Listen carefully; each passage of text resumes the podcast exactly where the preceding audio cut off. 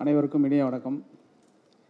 ஏறக்குறைய ஒரு முப்பது வருஷமாக ஒரு தொந்தரவை தூக்கிக்கிட்டே சுமக்கிறது அப்படின்னா அது வந்து பாக்கியம் சங்கர் தான். என்னன்னா ஏன் அப்படி சொல்கிறேன் அப்படின்னு சொன்னாக்கா என்னுடைய மிக நல்ல நண்பன் சென்னைக்கு நான் சினிமாவுக்கு பாட்டெல்லாம் எழுதி அல்லது இலக்கியத்தை பற்றி முழுமையாக தெரிந்து கொள்வதற்கு முன்னால் இருந்தே அவன் எனக்கு நண்பன். அவன் பேசுகிற போது சென்னையை பற்றி ரொம்ப உயர்வாக சொல்லி தர்மமிகு சென்னை அப்படின்லாம் சொன்னான் வள்ளலாரை பற்றி சொல்லி. சென்னை வந்து தர்மமிகு ம சென்னை அப்படின்னு வள்ளலார் எழுதியிருக்கிறார் அப்படின்னு சொன்னான் இந்த முப்பது வருடத்தில் ஒரு முறை கூட அவன் எனக்கு ஒரு டீ வாங்கி கொடுத்து தர்மம் பண்ணதே கிடையாது. ஒரு நல்ல சாப்பாடு வாங்கி கொடுத்தது கிடையாது. நான் ஆக்கி வைக்கிற சாப்பாட்டை சாப்பிட்டு போன பையன் அவன். ஆனாலும் அவனுடைய இந்த வளர்ச்சி இந்த உயரம் இந்த இடம் இந்த தெளிவு இந்த புரிதல் இருக்கிறது இல்லையா? அந்த புரிதலை ஒரு இருபது வருடத்திற்கு பிறகு அவன் எப்படி பேசுகிறான் என்பது கேட்பதற்காகவே நான் ஒரு மணி நேரம் முன்னதாக இந்த விழாவுக்கு வந்தேன். நான் மட்டுமல்ல என்னுடைய மகள் என்னுடைய மனைவி எல்லோரும் இந்த விழாவுக்கு வந்ததற்கு மிக முக்கியமான காரணம் பாக்கியம் சங்கருடைய பேச்சை கேட்பதற்காகத்தான். அவர் என்ன பேச்சை பேசிவிடப் போகிறார் என்று நீங்கள் அவன் பேச்சை நீங்கள் கேட்ட பிறகு உங்களுக்கு புரிஞ்சிருக்கும். வெளிப்படையாக பேசுவாங்கிறது ஒன்று கெட்ட வார்த்தை நிறைய பேசுவாங்கிறது இன்னொன்று. எது கெட்ட வார்த்தை எது நல்ல வார்த்தை என்பதுதான் இந்த படைப்பினுடைய மிக முக்கியமான ஒரு அரங்கம் என்று நான் நினைக்கிறேன். என்னை வந்து பயிலும் அரங்கத்தில் போட்டிருக்காங்க. நானுமே படிக்கக்கூடியவன் அப்படிங்கிறதுனால இந்த அரங்கம் வந்து நான் நினைத்து கொண்டு வந்தது மாதிரி இல்லை. ஏராளமான மாணவர்கள் அமர்ந்திருக்கிறீர்கள். உங்கள் எல்லோருக்கும் என்னுடைய மகிழ்ச்சியை தெரிவித்துக் கொள்கிறேன். எனக்கு பிடித்த அரங்கமாக இது இருக்கிறது. ஏன் எனக்கு இது பிடித்த அரங்கமாக இருக்கிறது என்றால் மாணவர்களை பார்க்கிற பொழுது ரெண்டு விஷயம் இயல்பாக நமக்குள்ளே வந்துடும் ஒன்று நாம் மாணவராக மாறிவிடுவோம். இன்னொன்று அவர்கள் இப்போது எந்த இடத்தில் எந்த தளத்தில் இருந்து இலக்கியத்தை கலையை அணுகுகிறார்கள் என்பதை புரிந்து கொள்வதற்கான ஒரு வாய்ப்பு இருக்கும். அப்படி தான் நான் இதை புரிஞ்சுக்கிறேன். ரொம்ப நெகிழ்வான மகிழ்ச்சியான ஒரு விழா. நான் என்னுடைய பேச்சை ஆரம்பிப்பதற்கு முன்பாக கம்பராமாயணத்தில் இருக்கக்கூடிய ஒரு அற்புதமான ஒரு பாடலை சொல்லி தொடங்கலாம் அப்படின்னு நான் ஆசைப்பட்றேன். ஒரு மன்னன் எப்படி இருக்க வேண்டும்? என்பதற்கு தசரதனை பற்றி கம்மன் சொல்வார். ரொம்ப அற்புதமான பாட்டு அது. தாய் ஒக்கும் அன்பின் தவம் பயக்கும் தவமுக்கும் நலம் பயப்பின் தாய் ஒக்கும் அன்பின் தவம் ஒக்கும் நலம் பயப்பின் சேய் ஒக்கும் முன் நின்று செல் நெறி கதி உய்க்கும் நீரால் நோய் ஒக்கும் எண்ணின் மருந்து ஒக்கும் நுணங்கு கேள்வி ரொம்ப முக்கியமாக கவனிக்கணும். நுணங்கு கேள்வி ஆய புகுங்கால் அறிவு ஒக்கும் அப்படின்னு போட்டிருப்பான். ஆய புகுங்கால் அறிவு ஒக்கும் என்கிற அந்த சொல் இருக்கு இல்லையா? அது இந்த அரங்கத்திற்கு ரொம்ப ரொம்ப பொருத்தமான ஒரு சொல். நீங்கள் எதை ஆராய வேண்டும் என்று தொடங்குகிறீர்களோ அங்கேயே அறிவு மகிழ்கிறது என்று சொல்லுவான். தசரதன் எப்படிப்பட்ட மன்னனாக இருக்கிறான் என்றால் ஒரு குழந்தைக்கு தாய் மாதிரி இருக்கிறான் தாய் தந்தையருக்கு நல்ல மகனாக இருக்கிறான் அறிவை தேடுகின்ற போது அந்த அறிவை தரக்கூடிய ஆற்றல் மிக்கவனாக இருக்கிறான் நோயாக இருந்தால் மருந்தாக மாறுகிறான் என்று சொல்லிக்கொண்டே போவான். தலைப்பாக எனக்கு கொடுத்துருக்கிறது வந்து நீங்கள் பார்த்தீங்கன்னாக்க இலக்கியமும் சினிமாவும் அப்படின்னு கொடுத்துருக்குறாங்க. சினிமா இலக்கியத்திற்கு என்ன கொடுத்ததுன்னு எனக்கு தெரியாது. சினிமாவுக்கு வரக்கூடிய இலக்கியவாதிகளுக்கு சினிமா நிறைய கொடுக்குது. ஆனால் சினிமா இலக்கியத்துக்கு எதுவும் கொடுத்ததாக தெரியவில்லை. ஆனால் இலக்கியம் சினிமாவுக்கு நிறைய கொடுத்துருக்கிறது. இன்னும் சொல்லப்போனால் இந்த சினிமாவையும் இலக்கியத்தையும் இணைத்து பார்க்கக்கூடிய ஒரு செயல் இருக்கு இல்லையா? அது கூட தேவையற்றது என்று நான் நினைப்பேன். ஏனென்றால் சினிமா என்பது முற்றிலும் வேறு விதமான அணுகுமுறை கூடிய ஒரு ஊடகமாக பார்க்கப்பட வேண்டும்.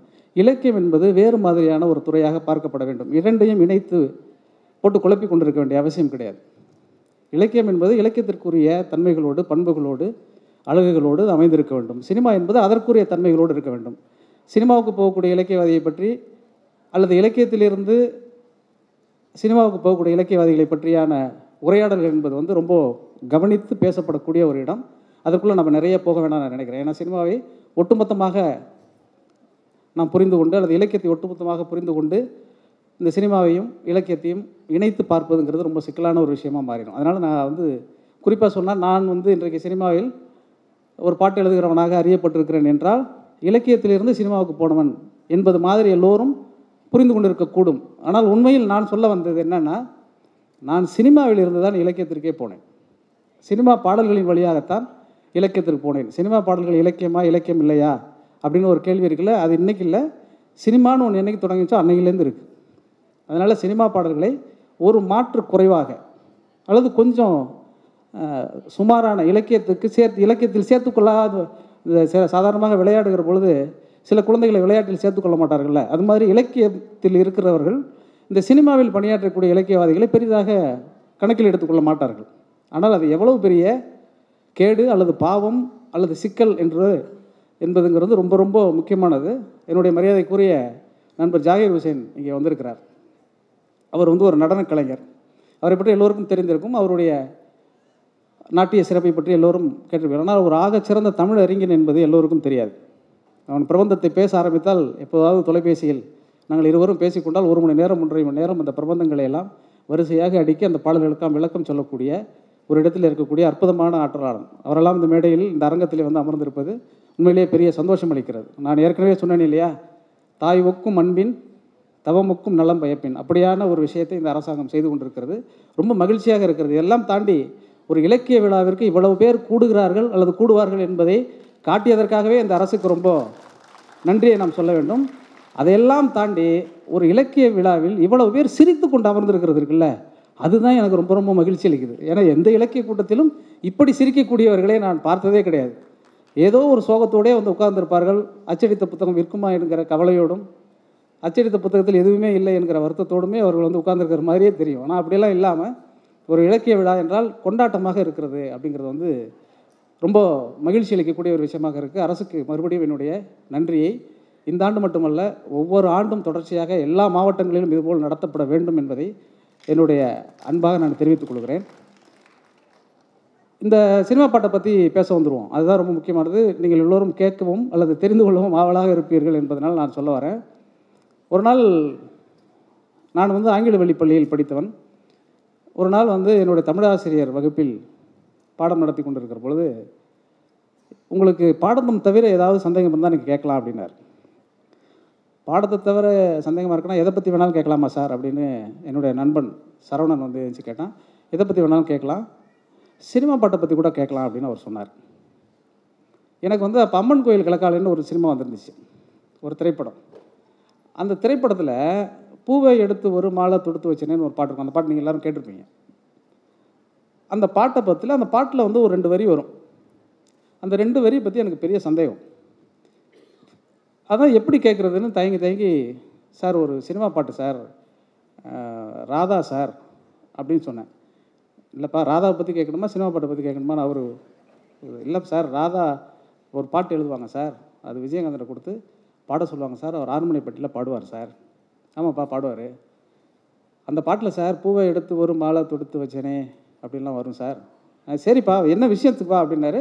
வரிசையாக ஒவ்வொரு வரியாக சொல்லிக்கிட்டே வந்து இந்த பாட்டில் இருக்கிற எல்லா வரியும் எனக்கு புரிஞ்சிருச்சு சார்.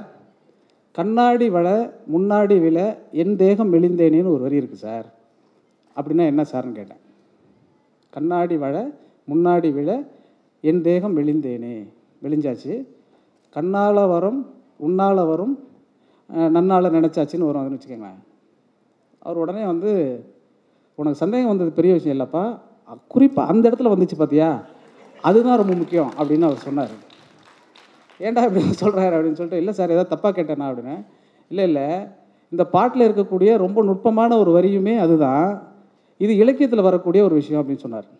நான் முதல் முதலில் ஏழாம் வகுப்பு படிக்கின்ற போது இலக்கியம் என்கிற சொல் ஒரு ஆங்கில வள்ளி பள்ளி மாணவனுக்கு காதில் விழுந்த விழுவதற்கு அந்த சினிமா பாட்டு ரொம்ப முக்கிய காரணமாக இருந்துச்சு.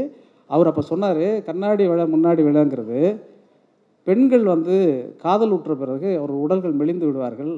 பசலை உடல் பாரி பசலையில் உடல் பாரித்திரும். அதனால் பசலை என்பது ஒரு நோய். அந்த நோய் வந்துச்சுன்னா கையில் போட்டிருக்க வளையல் கலண்டு விழும் அப்படின்னு இலக்கியத்தில் சொல்லுவாங்க. அதை சினிமா பாட்டில் எழுதியிருக்கிறாரு அப்படின்னு ஒன்று அதற்கு பிறகு கங்கையமரன் யார் என்பதை தெரிந்து கொண்டேன்.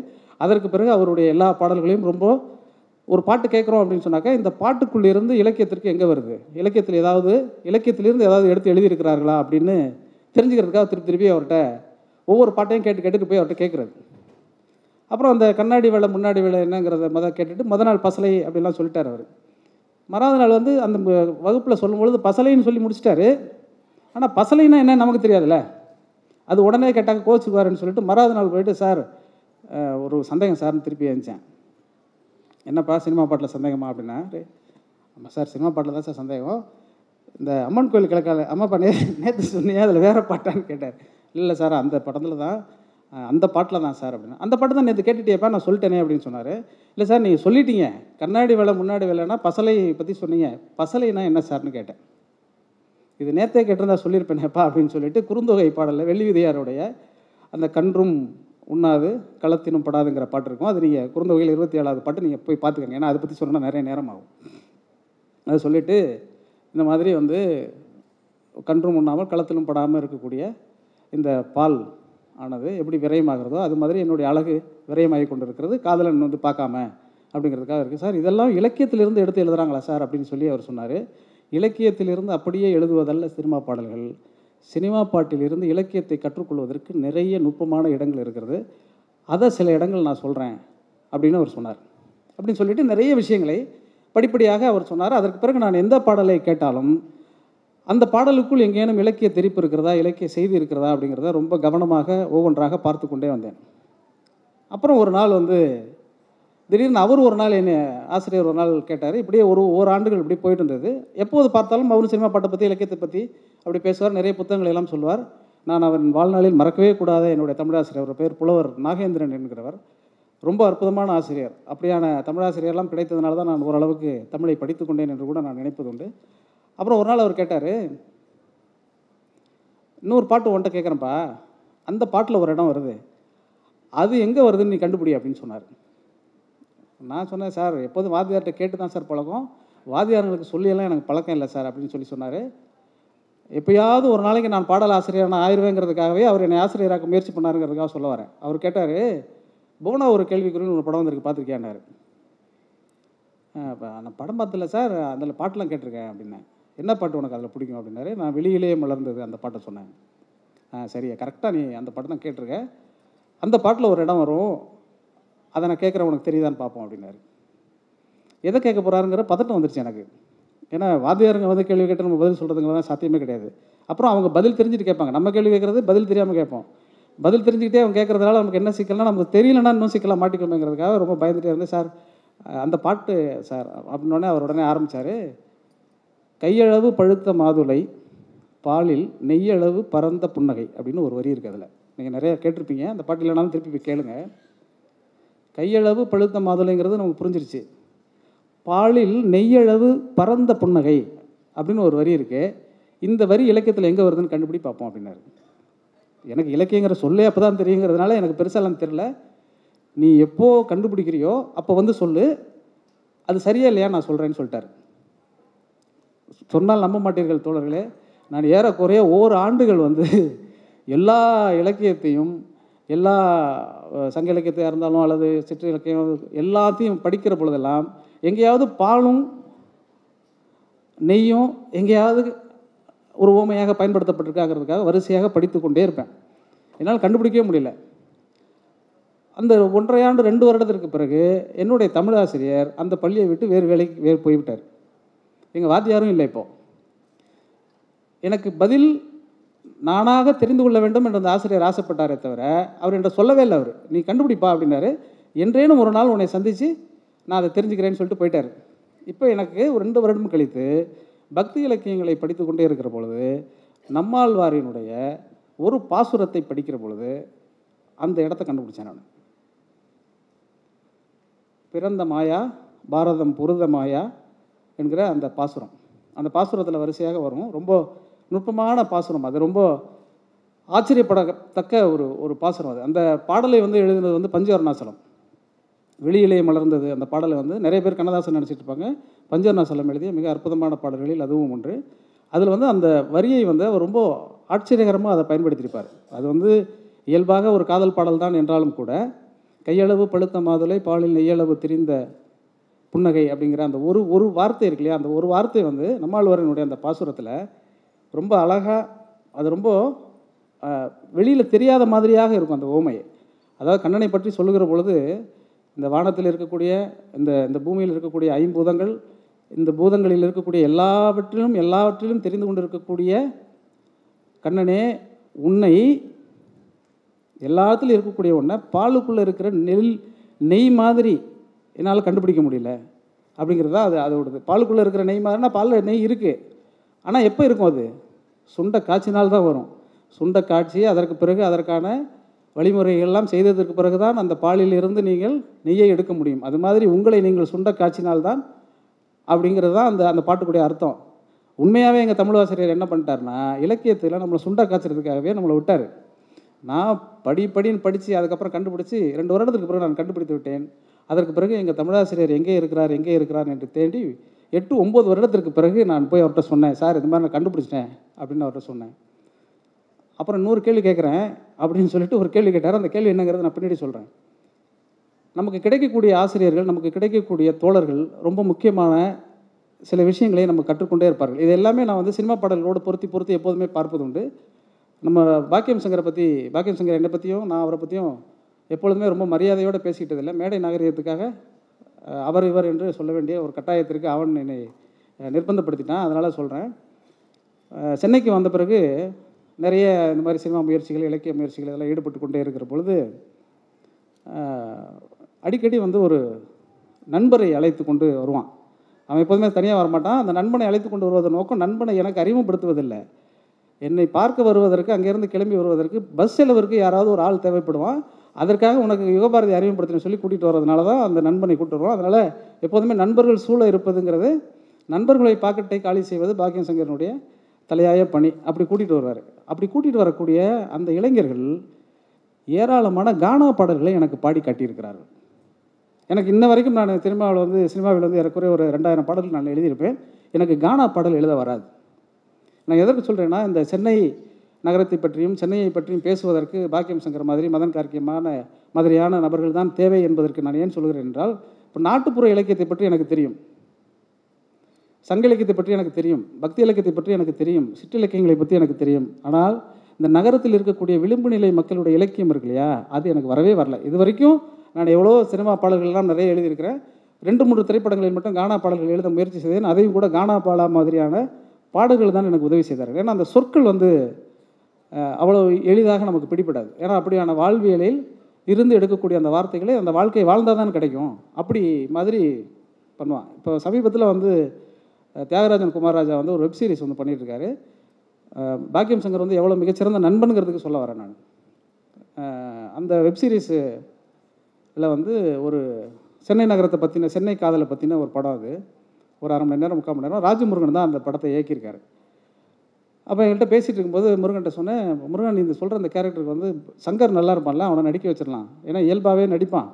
நம்ம கேமரா வச்சு எடுத்துக்க வேண்டியதான் அதனால் நீ கூப்பிட்டு நடிக்க வைப்பா அப்படின்னு சொன்னோன்னே அவன் நடித்தான் நடிக்கும் பொழுது அதில் பாடிக்கிட்டே நடிக்கிற மாதிரி ஒரு சுச்சுவேஷன் ஒரு சீன் இருக்குது ஒரு காட்சி இருக்குது நல்லா பாடுவானே அப்படின்னு சொல்லிட்டு அவனை பாட வச்சாச்சு. உடனே அந்த இசையமைப்பாளர் ஷான் ரோல்டன் என்ன பண்ணிட்டாரு? சார் நீங்கள் ரொம்ப பிரமாதம் பாடுறீங்க. இதை அப்படியே நம்ம மெட்டம் வச்சு இது ப படத்துலையும் பயன்படுத்தணும் சார் அப்படின்னு சொன்னோன்னே அதே மாதிரி பாட வச்சு பயன்படுத்திட்டாங்க. நியாயமாக பாட்டு எழுத வேண்டியவன் நான். சங்கர் நண்பனுங்கிறதுக்காக அனுப்பிச்சி விட்டோன்னே இந்த பாட்டை எழுதிட்டான். அது பிரச்சனை கிடையாதுன்னு வச்சுக்கோங்க. சரி நல்லா எழுதக்கூடிய ஒருவன் தானே. அவன் எழுத தானே வேண்டும். அதுக்கப்புறம் வந்து அந்த இசையமைப்பாளர்கிட்ட வந்து திருப்பி என்னை கூப்பிட்டு அவர் நடித்த காட்சியெல்லாம் போட்டு காமிச்சு அவர் பாடின பாட்டையும் போட்டு காமிச்சு எப்படி சார் இருக்குன்ட்டு என்கிட்ட கருத்து கேட்டார். சங்கருக்கு சொல்ல வேண்டியதில்லை சார் ரொம்ப பிரமாதமாக பண்ணோப்ல சார். அப்படின்னு சொன்னோன்னே சார் இன்னொரு விஷயம் சார் அப்படின்னு சொல்லிட்டு கையை அவர் பசஞ்சார். அவனு என்ன சார் சொல்லுங்கள் சார் அப்படின்னு. இல்லை சார் சங்கர் சொன்னா அப்படி அப்படின்னாரு. ரொம்ப நல்லா அற்புதமான மனிதன் சார். நீங்கள் இவ்வளோ உயர்வாக சொல்கிறீங்க சார். சங்கர்கிட்ட வந்து ராஜமுருகனும் கூட இருந்தாப்புல சார். அப்போ சங்கர் வந்து சொல்கிறாப்புல சார் இன்னொரு டியூன் இருக்கா? அப்படின்னு கேட்டாப்புல. ஆமாம் யுகபாரதி எழுதுறாரு அப்படின்னு நான் சொன்னேன். நான் கானம் மட்டும் இல்லை சார் எல்லா பாட்டும் யுகபாரதியை விட நல்லா எழுதுவேன்னு சொன்னார் சார் அப்படின்னு சொன்னாப்புல. நண்பர்களால் சொல்கிறேன் உண்மையிலேயே அவன் விரும்பினால் அந்த பாடலை அவன் எழுதுவதற்கான எல்லா தகுதியும் உடையவன் என்கிற அந்த அன்பின் மிகுதியில் நான் வந்து இந்த விஷயத்தை சொல்கிறேன் எதற்கு சொல்கிறேன் அப்படின்னு சொன்னாக்க ஒரு கிராமப்பகுதியிலிருந்து வரக்கூடிய அவனால் ஒரு இயல்பான மெட்டுக்கு பாடல் எழுதிவிட முடியும். நகரப்பகுதியிலிருந்து வரக்கூடிய ஒருவன் கானா பாடலை எழுத முடியாதுங்கிறதுக்காக சொல்ல வரேன். சங்கர் முடிந்தால் சங்கர் நினைத்தால் இயல்பான ஒரு பாடல் இயல்பான மொழியில் ஒரு ஒரு பாடலை ஒரு இலக்கிய தமிழில் ஒரு பாடலை எழுதிவிட முடியும். ஆனால் நான் வந்து ஒரு ஒரு கானா பாடலை எழுதுவதுங்கிறது சாத்தியம் இல்லைங்கிறதுக்கு சொல்ல வரேன். அதனால் நண்பா நீ அடுத்த முறை போனக்க எனக்கு சொல்லாமல் எனக்கு தெரியாத மியூசிக் டைரக்டர்கிட்ட போய் ஒரு பாட்டு வாய்ப்பு கேட்டு நீ எழுது நான் போகிற இடத்துல போய் இந்த மாதிரி வேலையெல்லாம் செய்யக்கூடாது. அப்புறம் உன்னுடைய நடிக்கிற வாய்ப்பு வசனம் எழுதுகிற எல்லா வாய்ப்பும் பறிபோகிவிடும் என்பதை அன்போடு நண்பனுக்கு தெரிவித்துக் கொள்கிறேன்.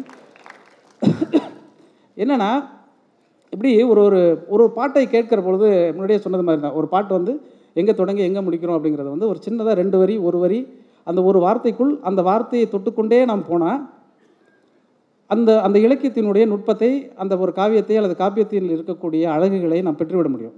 ரொம்ப கம்பனுடைய வாலிவதை படலம் நீங்கள் எல்லாரும் படிச்சிருக்க முடியும். அதில் வந்து ஒரு இடம் இருக்குது ரொம்ப ரொம்ப ரொம்ப ஆச்சரியமாக இருக்கக்கூடிய ஒரு இடம் இருக்குது அது வந்து ஒரு சினிமா பாட்டில் இருக்கும். அது நீங்கள் இப்போது கேட்ட ஒரு முதல்வன் என்கிற ஒரு திரைப்படத்தில் குறுக்கு சிறுத்தவளைன்னு ஒரு பாட்டு இருக்கும். அந்த குறுக்கு சிறுத்தவளை பாட்டை வந்து எத்தனை பேர் நுட்பமாக கேட்டீங்க அப்படிங்கிறது எனக்கு தெரியல. இல்லைனாலும் நீங்கள் கேட்க கேட்பதற்கான வாய்ப்பு இருக்கிறதுனால நீங்கள் இனிமேல் போய் யூடியூப்பில் கேட்கலாம். அதில் கேட்கும் பொழுது ஒரு இடத்துல ஒரு வரி வரும். அந்த பாட்டில் இருக்கக்கூடிய சரண பகுதியில் ஒரு வரிகள் இருக்குது என்னென்னா மலையடிக்கும் சிறு பேச்சு வெயிலடிக்கும் ஒரு பார்வை. உடம்பு மண்ணில் புதையிற வரியிலும் உடன் வரக்கூடுமோ? அப்படின்னு ஆண் கேட்பான். என்ன சொல்கிறான் மலையடிக்கும் சிறு பேச்சு வெயிலடிக்கும் ஒரு பார்வை. உடம்பு மண்ணில் புதையிற வரையிலும் உடன் வரக்கூடுமோ? அப்படின்னு கேட்டவுடனே அந்த பெண் பாடுவது மாதிரி இருக்கும் அதுக்கு அடுத்தது வரி உசிர் என்னோட இருக்கையிலே நீ மண்ணோடு போவதெங்கே? உசிர் என்னோடு இருக்கையிலே நீ மண்ணோடு போவதெங்கே? அட என் ஜீவனே நீ இல்லையா?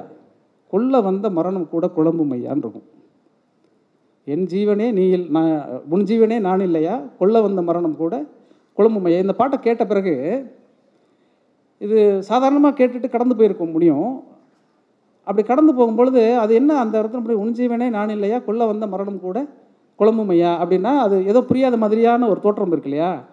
அந்த தோற்றம் ரொம்ப முக்கியமான ஒரு இடம் அது. வாலிவதை படலத்தில் இருக்காது. செருவார் தோழ நீ சிந்தை உளே நினேன் என்கிற பாட்டு நாலாயிரத்தி நூற்றி நாலுன்னு நினைக்கிறேன். அந்த பாட்டில் வந்து வாலி இறந்து கிடப்பான். வாலி இறந்து கிடந்த உடனே ஓடி வந்து பார்க்கக்கூடிய அந்த தாரை அவனுடைய மனைவி கதறி கொண்டு அழுவான் என்ன அழுவான்னா நீ நானும் ஒன்றுன்னு சொன்னோமே உனக்குள்ளே நான் இருக்கேன்னு சொன்னையே எனக்குள்ளே நீ இருக்கேன்னு சொன்னியே இப்போ இந்த ராமன் எய்த அம்பு உன்மேல் பட்டு நீ விழுந்து கிடக்கிறாயே உனக்குள் தானே நான் இருந்தேன் அப்போனா நானும்ல சாகணும்.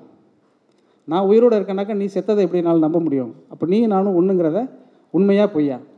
அப்படின்னு அவர் கேட்பான் இது ஒரு சாதாரண காதலில் வந்து இன்னைக்கு லவ் டுடே மாதிரியான படங்கள்லாம் பார்த்தீங்கன்னா காதலில் எப்படிப்பட்ட உனக்குள்ளே நான் இருக்கேன்னா எனக்குள்ளே நீ இருக்கேங்கிறது உன் செல்லுக்குள்ளே நான் இருக்கேனா என் செல்லுக்குள்ளே யார் இருக்கான்னு பார்க்குற மாதிரியாக போயிடுச்சு. அது வேற.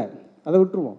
ஆனால் இந்த நுட்பத்தை இந்த காதலை எனக்குள் நீ உனக்குள் நான் அப்படிங்கிற ஒரே ஒரு சொல் இருக்கு இல்லையா? இந்த சொல் வந்து ஒரு கம்பராமாயணத்தில் இருக்கக்கூடிய ஒரு படலத்தில் இருக்கக்கூடிய அற்புதமான ஓமையை ஒரு சினிமா பாடல் வந்து எப்படி நம்ம கொடுக்குதுங்கிறத பாருங்கள் இதுதான் ரொம்ப ஆச்சரியம். நீங்கள் எந்த பாட்டை கேட்பதாக இருந்தாலும் சரி அந்த பாட்டுக்கு பின்னால் இருக்கக்கூடிய சின்ன சின்ன செய்திகளின் மூலமாக வந்து கவனமாக நம்ம சில விஷயங்களை பெற்றுக்கொள்ள முடியும். நான் வந்து ஒரே ஒரு கேள்வி பதில் கலைஞர் வந்து ஒரு கேள்வி பதில் வந்து எனக்கு இது மாதிரி ரொம்ப ஒரு சுவையூட்டக்கூடிய ஒரு பதில் இருந்தது. அவர்கிட்ட ஒரு கேள்வி கேட்குறாங்க உங்களுக்கு இலக்கியத்தில் பிடித்த பாத்திரம் இது அப்படின்னு ஒரு கேள்வி. அந்த கேள்விக்கு அவர் பதில் சொல்கிறாரு மணிமேகலை கையில் வைத்திருந்ததாக கூறப்படும் அட்சய பாத்திரம் அப்படின்னு சொல்லுவார். அந்த கேள்வியில் ரொம்ப கவனமாக கவனிச்சுக்கோங்க. உங்களுக்கு பிடித்த இலக்கிய பாத்திரம் எது? அப்படிங்கிற கேள்வி மணிமேகலை கையில் இருந்ததாக கூறப்படும் அட்சய பாத்திரம் மணிமேகலை கையில் இருந்த அட்சய பாத்திரம்னு சொல்லலாம்ல? அப்படி சொல்லலை அவர். மணிமேகல் கையில் இருந்ததாக கூறப்படும்னா என்னாச்சுன்னா அப்படி இருந்ததை அவர் நம்பலையாம் அவங்க எல்லாரும் சொல்கிறாங்களாம் அந்த பாத்திரம் இவருக்கு பிடிக்குமா? அது நிறைய வந்து அவரை பற்றின நிறைய செய்திகளை வந்து பகிர்ந்து கொள்ள முடியும். அவர் வந்து இதே மாதிரி பூம்புகார் திரைப்படம். அந்த பூம்புகார் திரைப்படத்தில் வந்து ஒரு பாட்டு அஹ், கொலை உண்டு கோவலன் இறந்து கிடப்பான். இறந்து கிடந்த உடனே அந்த இடத்துல கவுந்தி அடிகளாக வரக்கூடிய கேபி சுந்தரம்மாள் பாடக்கூடிய ஒரு பாட்டு. அந்த பாட்டை எல்லோரும் கேட்டிருக்கக்கூடும். என்ன பாட்டுனா அன்று கொள்ளும் அரசனானை வென்று விட்டது. அன்று கொள்ளும் அரசனானை வென்று விட்டது. நின்று கொள்ளும் தெய்வம் எங்கே? சென்று விட்டது. இது அவர் எழுதியிருந்த வரி.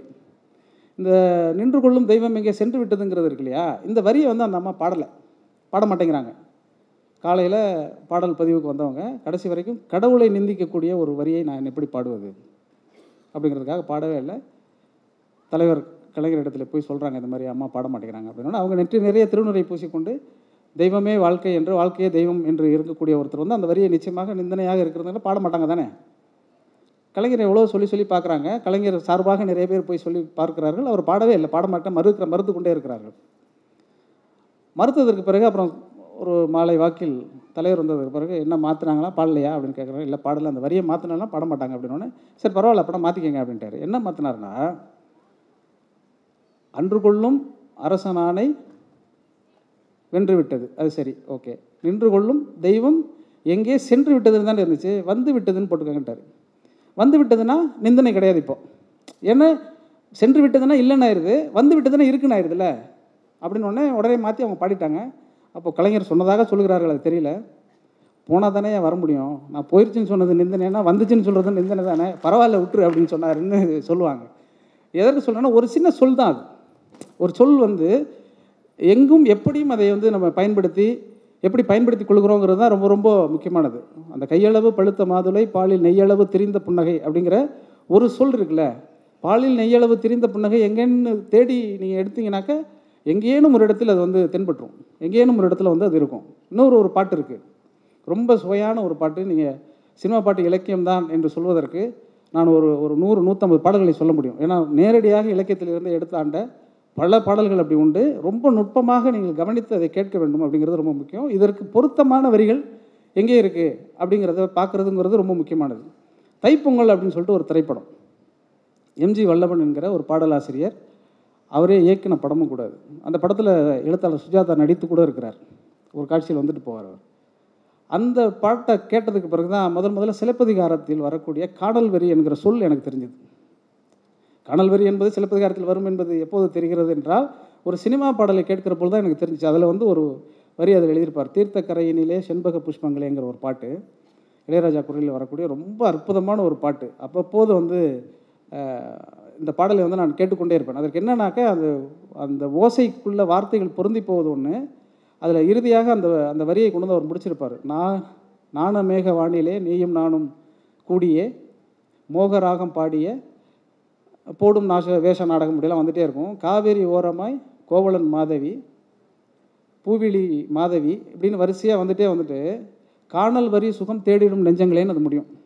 எனக்கு வந்து ஒரு பாட்டுக்குள்ளே காணல் வரி சுகம் தேடிடும் நெஞ்சங்களேன்னு சம்மந்தமே இல்லாமல் ரெண்டு ஹீரோ ஹீரோயின் பாடிட்டு இருக்கக்கூடிய ஒரு பாட்டில் இந்த காணல் வரி சுகம்னா என்னென்னு எனக்கு தெரில அதற்கு பிறகு காணல் வரி சுகம் என்னென்னு திருப்பி தேடி போய் பார்த்து எடுத்து படித்தோம்னா சிலப்பதிகாரத்தில் இருக்கக்கூடிய ரொம்ப அற்புதமான ஒரு ஒரு இடங்கள் எல்லாமே வந்து அந்த அவங்க ரெண்டு பேரும் பிரிவதற்கு முன்பாக மாதவியும் கோவலனும் பிரிவதற்கு முன்பாக நடந்த இந்த சம்பவங்கள் எல்லாம் வந்துக்கிட்டே இருக்கும். இந்த சம்பவங்களை எல்லாம் படித்ததற்கு பிறகு எனக்கு திடீர்னு ஒன்று தோணுச்சு. அப்போ தோணுன பிறகு இந்த பாட்டிலேருந்து இன்னொரு பாட்டு நான் கண்டுபிடிச்சேன். எப்படி கண்டுபிடிச்சேன்னா ரொம்ப ஆச்சரியமாக இருந்தது. அந்த காடல் வரியில் வருகிற பொழுது இவங்க ரெண்டு பேரும் இந்திர விழாவுக்கு மாதவியும் கோவலனும் கிளம்பி போகிற பொழுது வசந்த மாலையோட மாதவி கிளம்பி ஒரு கூட்டு வண்டியில் போயிட்டு இருப்பாங்க. பின்னாடி வந்து கோவலன் போவார். போகிற பொழுது கண்ணகி குடியிருக்கிற வீட்டை கடந்து கோவலன் போவார். போகும்பொழுது மாதவி போகக்கூடிய இடத்துல மாதவியை கண்ணகி பார்த்துருவாங்க. அந்த பார்த்த இடத்த வந்து இளங்கோடிகள் எழுதுவார். ரொம்ப அற்புதமாக எழுதியிருப்பார் அவர். கண்ணகியுடைய இடக்கண்ணும் மாதவியுடைய வழக்கண்ணும் சந்தித்ததுன்னு இருக்கும். கண்ணு பார்த்துச்சுன்னு எழுதிட்டு போயிருக்கலாம்ல. ஆனால் அப்படி இருக்காது. மாதவியுடைய இடக்கண்ணும் கண்ணகியினுடைய இடக்கண்ணும் மாதவியினுடைய வழக்கண்ணும் சந்தித்ததுன்னு இருப்பார். இந்த சந்தித்தது அப்படிங்கிற இந்த குறிப்பு இருக்கு இல்லையா? இந்த ஒரு குறிப்பை வச்சுக்கிட்டு தான் இன்னொரு பாட்டு எம்ஜிஆருடைய இன்னொரு பாட்டு இருக்குது நாம் ஒருவரை ஒருவர் சந்திப்போம் என காதல் தேவதை சொன்னால் என் வலது இடது கண்ணும் துடித்தது உன்னை கண்டேன் இந்நாள் நன்னாள்னு வரும். என்ன இதில் ஒரு குறிப்பு இருக்குனாக்க இடது கண்ணு சந்திச்சிட்டா பெண்கள் அதாவது இடது கண்ணு துடிக்குதுன்னு வச்சுக்கோங்க ஒரு பெண்ணுக்கு நல்லது நடக்கும்னு அர்த்தமா? வலது கண்ணு துடிச்சதுன்னா கெட்டதுன்னு அர்த்தம். அப்படின்னு ஒரு நம்பிக்கை இருக்குது அப்போ இடது கண்ணை துடித்தால் நல்லது என்பதும் வலது கண் வலது எப்போதுமே துடிக்கக்கூடாது. வலது துடித்தாலே பிரச்சனை தான் பெண்களுக்கு. நான் சொல்கிறது வேற. அப்போது இடது கண் மட்டும்தான் பெண்ணுக்கு நல்லது. எப்போதுமே பெண்கள் இடது பக்கம் இருப்பது நல்லது என்பதை கவின்மலர் போன்றவர்கள்லாம் நல்லா அறிந்திருப்பார்கள். அதனால் அவர்கள் எப்போதுமே இடதாகவே தன்னை காட்டிக் கொள்கிறார்கள். அதனால் இடது வலதுங்கிற பிரச்சனை வந்து அங்கேயே இருக்குது இந்த நம்பிக்கை வந்து எங்கெல்லாம் வருதுன்னு பாருங்கள் இந்த பாட்டு வந்து அதோட முடியல. இது காணல் வரியில் இருக்கக்கூடிய ஒரு இடம் இது. இந்த இடம் எங்கே வரைக்கும் வரும்னாக்க வானத்தை போலையில் ஒரு பாட்டு இருக்குது கூண்டுக்குள்ளே ஒன்றை வச்சுன்னு ஒரு பாட்டு இருக்குது அந்த பாட்டு கேட்டிருப்பீங்க. ஈசானி மூலையில் லேசான பள்ளிச்சத்தம்லாம் வரும் இல்லையா? அந்த பாட்டில் ஒரு இடம் இருக்கும். கண் வலது கண் தானாக துடிச்சதுன்னா ஏதோ நடக்கும்னு பேச்சு மாதம் வாசு குறையும்னு அப்படின்னு சொல்லிட்டு வந்துகிட்டே இருக்கும் அது. இந்த தொடர்ச்சி வந்து ஒரு நூறாண்டு கால தமிழ் சினிமாவில் இருக்கக்கூடிய பாடல்கள் என்பது பல நூற்றாண்டுகளாக வைத்திருக்கக்கூடிய இலக்கியத்தின் தொடர்ச்சியினுடைய இன்னொரு பகுதியாகத்தான் இதை நம்ம வந்து பார்க்க பழகிக்கணும் அப்படிங்கிறது தான் என்னுடைய தனிப்பட்ட விருப்பம் அது. அது சின்னதாக சொல்லி சொல்லிவிட்டு எங்கேயோ போகிறார்கள் அப்படின்னாக்கா இது எங்கெங்கெல்லாம் இந்த தொடர்ச்சி இருக்கிறது நீங்கள் கண்டுபிடிச்சீங்கன்னாக்கா அந்த கண்டுபிடிப்பதற்குள்ளே வந்து ரொம்ப ஆச்சரியமாக இருக்கும். ஒரு இந்த சிலப்பதிகாரத்தை பற்றி படிச்சுட்டே இருக்கும் நான் ஏன் சிலப்பதிகாரத்தின் கம்பெனியும் திருப்பி திருப்பி சொல்கிறேன் என்றால் பாரதி வந்து ரொம்ப பிரமாதமாக சொல்லியிருப்பான் யாமறிந்த புலவரிலே கம்பன் போல் வள்ளுவன் போல் இளங்கோவை போல் அப்படின்னு சொல்லியிருப்பான். அதனால் இந்த மூணு பேருக்குள்ளேயும் தான் நீங்கள் முழுமையாக எல்லாத்தையும் அது அது இன்னும் பாரதி சொல்கிறதுலே சொல்லுவான் யாங்கனுமே பிறந்ததில்லைன்றான் யாங்கனுமே கண்டதில்லைன்னா பிரச்சனை கிடையாது. இந்த மூணு பேர் மாதிரி எங்கேயுமே பிறக்கலாம் அவர் வந்து டோட்டல் எல்லாமே டிக்ளேர் பண்ணுறது தான் பாரதியோட மிக முக்கியமான ஒரு பணியாக இருக்கும். அது ரொம்ப ஆச்சரியமாக இருக்குது என்னென்னா இந்த கலாச்சாரத்தையும் பண்பாட்டையும் தொட்டு தொடர்கிற ஒரு விஷயம் இருக்குல்ல இது கம்பனும் செய்திருக்கிறான் வள்ளுவரும் செய்திருக்கிறார் இளங்கோவும் செய்திருக்கிறாங்கிறதுக்காக சொல்கிறேன் அதை இன்றைக்கு இருக்கக்கூடிய பாடல்களிலும் நீங்கள் கண்டுபிடிக்க முடியும். சின்ன சின்ன விஷயங்கள் தான் ரொம்ப நுட்பமாக பார்த்தோம் என்றால் அது புரிஞ்சிடும் எப்படி இது வந்து செய்கிறாங்க எப்படி இதை எழுதுறாங்க அப்படிங்கிறது வந்து பார்த்தீங்கன்னா ஒரு நல்ல ஒரு பாடல். அந்த பாடல் வந்து சாதாரணமாக நீங்கள் கேட்டாலே அதற்குள்ளே இருக்கக்கூடிய இலக்கிய சுவை வந்து ரொம்ப அற்புதமாக நீங்கள் உள்வாங்கிக் கொள்ள முடியும். நான் மலரோடு தனியாக ஏன் இங்கு வந்தேன்னு ஒரு பாட்டு இருக்கு. இருவல்லவர்கள் நினைக்கிறேன் திரைப்படம். நான் மலரோடு தனியாக ஏன் இங்கு வந்தேன் என் மகாராணி உனக்காக ஓடோடி வந்தேன் அப்படின்னு அது வரும் அந்த பாட்டு. அதில் வந்து இந்த அம்மா இவர் சொல்லுவார் நான் எதுக்காக இங்கே வந்திருக்கேன்னா உன்னை பார்க்குறதுக்கு வந்திருக்கேன்னா அந்த அம்மா சொல்லுவாங்க. நான் எதுக்காக வந்தேனாக்க நான் உன்னோட பேசாமல் தவிர வேறு யாரோட பேச வருவேன்? உன்னை பார்க்கறதுக்கு தான் வந்தேன் அப்படின்லாம் வந்துகிட்டே இருக்கும். அதில் சரணத்தில் ரொம்ப புத்திசாலித்தனமாக கண்ணதாசன் ஒரு வேலையை செய்திருப்பார். அது பூர்வ இப்போ நீங்கள் வந்திருக்கக்கூடிய இந்த லவ் டுடே படத்தை எல்லாம் பார்த்துட்டு இந்த பாட்டை கேட்டிங்கனாக்க அந்த காலத்திலேயே இந்த காதல் செய்கிற கணவன்களுக்கு காதல் செய்கிற காதலர்களுக்கு பெண்கள் மீது இதெல்லாம் சந்தேகம் வந்திருக்கோங்கிற மாதிரியெல்லாம் தோணும் அது. அதில் என்னன்னாக்கா அவர் கேட்பார் நீ வருகின்ற வழி மீது யார் உன்னை கண்டார்? அதில் இருக்கும். நீ வருகின்ற வழி மீது யார் உன்னை கண்டார்? உன் வலை கொஞ்சம் கை மீது பரிசென்ன தந்தார். நீ வர்றப்போ யார் உன்னை பார்த்தா? உனக்கு என்ன பரிசு கொடுத்தாங்க? அதுக்கப்புறம் பேசாமல் இருக்கலாம் இல்லையா? உன் மலர் கூந்தல் அலைபாய அவர் என்ன சொன்னார்? உன் மலர் கூந்தல் அலைபாய அவர் என்ன சொன்னார்? அதற்கப்புறம் வரிசையாக இப்படியே சொல்லிக்கிட்டே வருவார். இந்த அம்மாவுக்கு வந்து பதில் சொல்லணும் இல்லையா? இப்போ அது இப்படி கேள்வி கேட்ட பிறகு என்ன பதில் சொல்லணும்னு? அடுத்த பதில் அந்த அம்மா சொல்லுவாள் உன் அவர் பரிசு என்ன தந்தார்னு கேட்டார் நீ யாரோட பார்த்த எங்கே பார்த்த என்ன நடந்துச்சு? எல்லாம் கேட்ட பிறகு முடியெல்லாம் கலைஞ்சிருக்கு வேகமாக அந்த அம்மா வந்துட்டு இருக்கு இவரை சந்திக்கிறதுக்கு. அதே ஏற்கனவே ஓடோடி வந்தேன்னு போட்டாச்சுல வந்து ஓடோடி வந்தாலே முடியெல்லாம் கலைஞ்சிருக்கும் வலையெல்லாம் கலண்டிருக்கும் இதெல்லாம் இருக்கும் இல்லையா? இதை பார்த்துட்டு அவன் கேட்குறான் சந்தேகத்தோடு. என்ன என்ன நடந்துச்சு அப்படின்னு கேட்ட உடனே அந்த அம்மா பதில் சொல்லுவாள் பொன் வண்டொன்று மலர் என்று முகத்தோடு மோத. இவர் முகத்தை வந்து ஒரு வண்டு என்ன நினச்சிருச்சான் மலர்னு நினச்சி வந்து மோதிச்சான் நான் வளை கொண்ட கையாலே மெதுவாக மூட. அதுக்கு பதில் அவர். அது வந்து மோதின உடனே நான் வளையலை தூக்கி இப்படி ஒதுக்கினேன். அப்போ என்னுடைய கருங்கூந்தல் கலைந்தோடி மேகங்களாக முடி களைஞ்சி மேகங்களாக போயிருச்சான் அது என்னன்னு தெரியாமல் பயந்துட்டாங்களா இவங்க? பயந்த பிறகு அந்த உண்மை என்னன்னு தெரிஞ்சுக்கிறதுக்காக உங்ககிட்ட உடையாந்தேன் அந்த உண்மை என்னன்னு சொல்கிறதுக்காக வந்தேன் அப்படின்னு சொல்லி அது முடியும். இது மொத்தமுமாக ஒரு பதினெட்டு வரி இருக்கலாம்னு வச்சுக்கோங்களேன். இந்த பதினெட்டு வரிக்குள்ளே ஒரு காட்சி ஒரு கேள்வி ஒரு பதில் இந்த பதிலுக்கு பின்னால் இருக்கக்கூடிய தொடர்ச்சி இந்த தொடர்ச்சி மொத்தத்திற்கும் இருக்கக்கூடிய முத்தாய்ப்பான ஒரு சொல் ஒரு பெண்ணின் முகத்தை மலர் என்று வண்டு வந்து மொய்த்தது என்கிற ஒரு சங்கப்பாடலினுடைய ஒரு தொடர்ச்சி இருக்குது இந்த தொடர்ச்சியை வந்து நம்ம எப்போ புரிந்துக்கிறோமோ அப்போ சினிமா பாட்டு வந்து அவ்வளவு பிடிக்க ஆரம்பிச்சிடும் சின்ன சின்ன பதங்களில் அழகழகான ஓமைகளில் நிறைய வந்து இது மாதிரியாக நம்ம எடுத்துக்கொண்டு பகிர்ந்து கொண்டே இருக்கலாம். நிறைய சொல்ல சொல்ல சொல்ல அது வந்து ஒரு சுரங்கம் மாதிரி இருக்கும். எங்கேருந்து எடுக்கிறார்கள் எங்கேருந்து எழுதுகிறார்கள் அப்படிங்கிறதெல்லாம் ரொம்ப ஆச்சரியமாக இருக்கும். நான் என்னுடைய சினிமா பாடல்களை எழுதுகிற பொழுது கூட என்னையும் அறியாமல் சில சமயத்தில் இந்த மாதிரி சில சொற்களை பயன்படுத்த வேண்டிய இலக்கியத்தை பயன்படுத்த வேண்டிய சூழல் வருகிற பொழுது நான் இப்படித்தான் நான் வந்து பொருத்தி பொருத்தி பார்த்து கொள்வேன். அப்படி எங்கே இருந்தெல்லாம் எடுக்க முடியும் அப்படிங்கிறத வந்து ரொம்ப எங்கே இருந்தெல்லாம் எடுக்க முடியும் அப்படின்னாக்கா என்னுடைய பாடலை பொறுத்த வரைக்கும் நிறைய பாடல்களில் அப்படி நான் பயன்படுத்தியிருக்கிறேன். நிறைய என்னுடைய காணொலிகளில் கூட நான் நிறைய சொல்லியிருக்கிறேன். அப்படி சொல்லிக்கொண்டே இருக்கிற பொழுது ஒரு பாடல் அல்லது இலக்கியம் என்பது எப்படி இருக்க வேண்டும் என்றால் எல்லோருக்குமானதாக இருக்க வேண்டும்ங்கிறது ரொம்ப முக்கியமானது. அது எல்லோருக்குமானதாக எப்படி இருக்க முடியும்? அப்படின்னா எல்லோருக்குமானதாக இருக்க முடியும் என்பது தான் இலக்கியமாக இருக்க வேண்டும். அதுதான் ரொம்ப அடிப்படையானது. நீங்கள் இலக்கியத்தை எப்போதெல்லாம் உள்வாங்கிக் கொள்கிறீர்களோ வாசிக்கிறீர்களோ அப்போது இயல்பாகவே அந்த இலக்கியம் என்பது மக்களுக்குரியதாக அது மாறிடும்.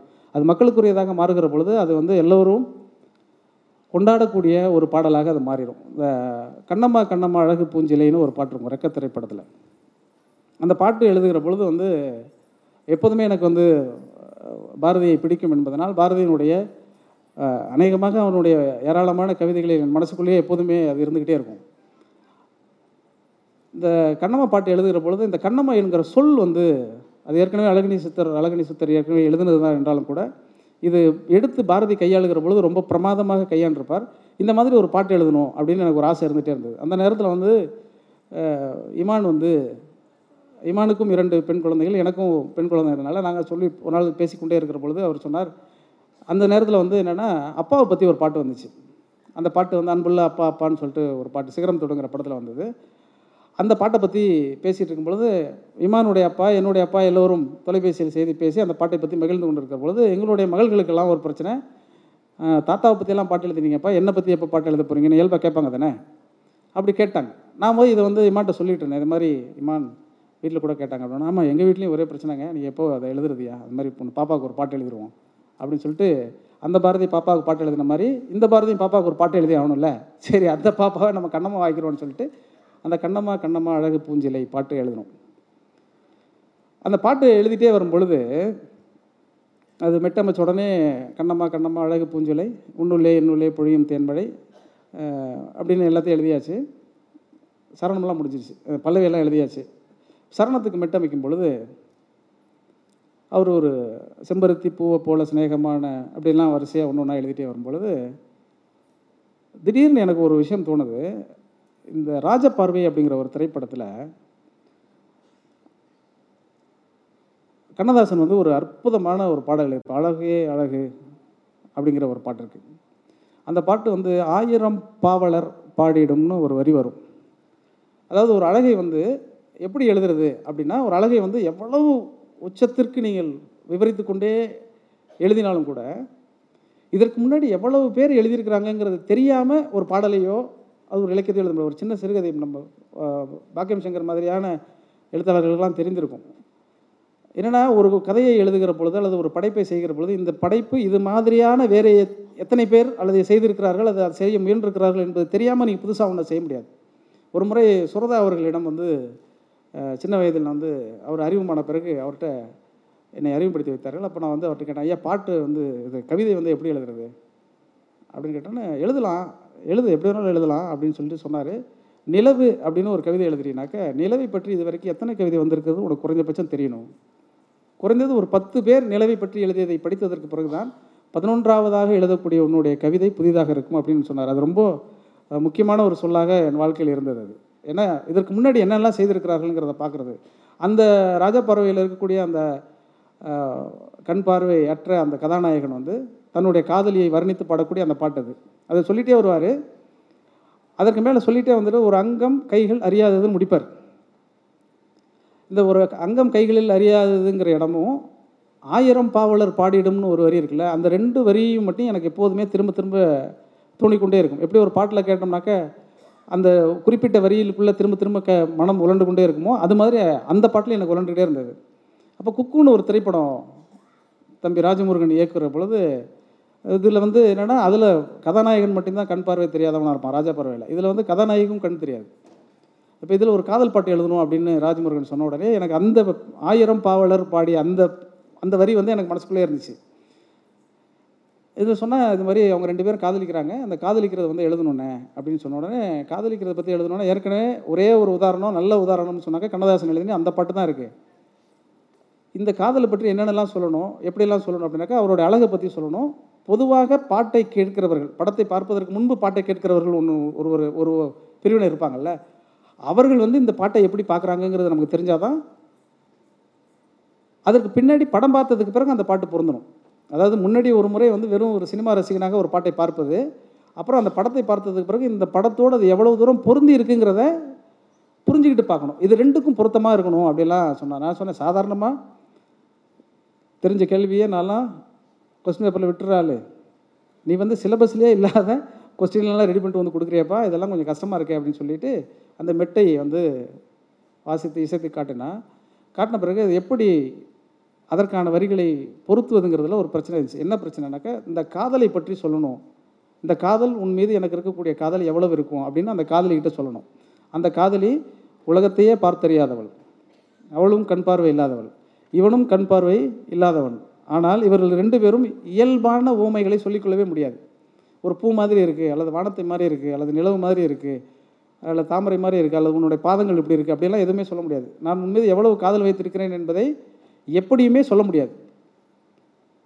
அப்போ தான் எனக்கு என்னென்னா கண்ணதாசனுடைய அந்த ஆயிரம் பாவலர் அப்படிங்கிற அந்த சொல் வந்து திரும்ப திரும்ப தோன்றி நான் சொன்னேன் எத்தனையோ மெட்டுகளில் இளையராஜா என்னை தொட்டது போல் தொட்டு விட்டால் அழகு ரோஜான்னு ஒரு வரி அதில் எழுதினேன். ஒத்த நொடியில் தான் சித்தம் கலங்கிருச்சு. அட மொத்த உலகமுமே அடடா சுத்தம் மறந்துருச்சு. நெத்தி நடுவில் லங்கரை சுற்றுது நெஞ்சு குழியில் கவிழி கத்துது பால் சட்டியில் தீக்கங்களை பால் சட்டியை போல் பொங்குறேனே அப்படின்னு. அது ஏன்னா தீ சட்டியை பால் பொங்குறேனேன்னா அது பொங்குனா பால் பொங்குற சத்தம் ஒன்று இருக்குடா. அதனால என்னென்னா பால் எப்படி பொங்குங்கிறது அவருக்கு தெரியாது. தீக்கங்களை பால் சட்டியை போல் பொங்குறேன்னா பொங்குனா தான் சத்தம் வரும். அப்படி இருக்கேன் நான் அப்படின்னு சொல்லி முடிச்சுட்டு அது முடிஞ்சிருச்சு. அதுக்கப்புறம் சரணம் வந்து சரி இப்போ நீங்கள் அந்த அழகெல்லாம் வர்ணீங்க அப்படின்னோடனே அழகு எங்கே வர்ணிக்கிறது? அதுக்கப்புறம் தான் அந்த ஆயிரம் பாவலர் இருக்கார்ல நமக்கு. அதனால் அந்த ஆயிரம் பாவலர் எடுத்துட்டு நான் சொன்னேன் எத்தனையோ மெட்டுகளில் இளையராஜா என்னை தொட்டது போல் தொட்டு விட்டால் அழகு ரோஜா. அப்புறம் அப்படின்னா சொற்களிலே வித்தகராம் கண்ணதாசன் அவன் தொட்டதனால் ஆகிவிட்டேன் வண்ணதாசன் அப்படின்னு போட்டேன் நான். ஓ இது பிரமாதமாக இருக்கண்ணே அப்படின்னு சொல்லி சொல்லிட்டேன். இந்த வண்ணதாசன் எதுக்கு நான் சொல்கிறேன் அப்படின்னு சொன்னாக்க அவன் வந்து பார்வையில் பார்வை அற்றவன் என்பதனால் வண்ணதாசன் போடலை.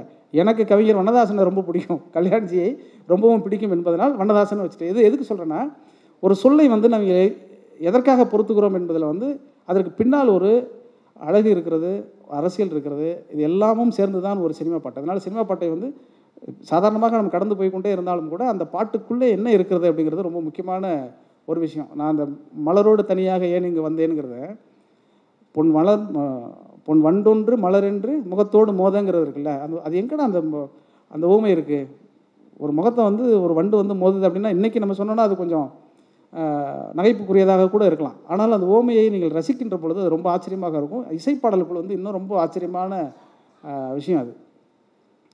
இந்த பார்த்திபன் கனவு அப்படிங்கிற ஒரு திரைப்படம் வந்து பாட்டு எழுத போகும்பொழுது அப்போ வந்து அது என்னுடைய மூன்றாவது நான்காவது சினிமா திரைப்படம் நான்காவது திரைப்படம் அது. அதுக்கு முன்னாடி வந்து காதல் பிசாசு அப்புறம் இந்த பல்லாங்குழியில் வட்டம் பார்த்தேன் ஒற்றை நாணயம் அப்புறம் நரசிம்மா அப்படிங்கிற ஒரு திரைப்படம். அதில் வந்து காதல் ஆறாரோ அப்படிங்கிற ஒரு பாட்டு. இதெல்லாம் தான் நான் எழுதியிருந்தேன். அப்போ இந்த இயக்குனர் கரு பழனியப்பனை சந்திக்கும் போது அவர் வந்து சொன்னார் நீங்கள் ரொம்ப நல்லா எழுதுறீங்க அப்படின்னு சொன்னார். அது எனக்கே தெரியும். இருந்தாலும் கூட இன்னொருத்தர் சொல்லும்போது சந்தோஷமாக தானே இருக்கும். அதனால் சரி சார் அப்படின்னு சொல்லிட்டு அவர் சொன்னார் நீங்கள் வெட்க கவிதை அப்படிலாம் எழுதியிருக்கிறீங்க. ரொம்ப ஆச்சரியமாக இருக்குது அது மட்டும் இல்லை என் தாயோடும் பேசாத மௌனத்தை நீ ஏன்னு சொன்னாய் நீயே சொன்னாய்? அப்படின்னு சொல்லிட்டு அந்த காதல் பிசாசு பாட்டில் எழுதியிருக்கீங்க. அப்படின்னு சொன்னோன்னே இல்லை சார் அது வந்து ஏற்கனவே பாரதி எழுதுன அதாவது என்னென்னா எனக்கு பாரதியெல்லாம் தெரியுங்கிறத அவர்கிட்ட சொல்லணும்ல. அதுக்காக நான் உடனே ரொம்ப பெருமையாக பாயும் கசந்ததடி சகியே படுக்கை இருந்ததடி.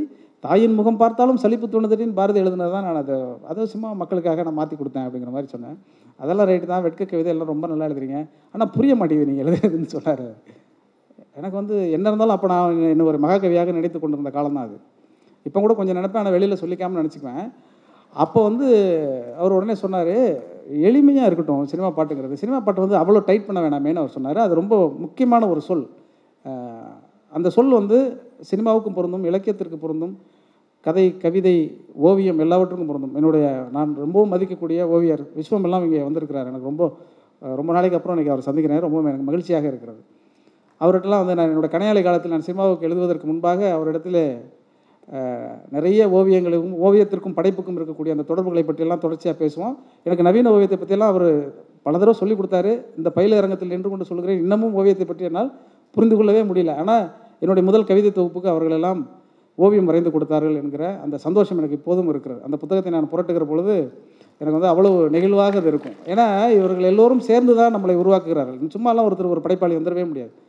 அப்படி வந்து அந்த ஓவியத்தை பற்றி இதை பற்றியெல்லாம் பேசிக்கிட்டு இருக்கும் பொழுது அந்த காலகட்டம் தான் அது.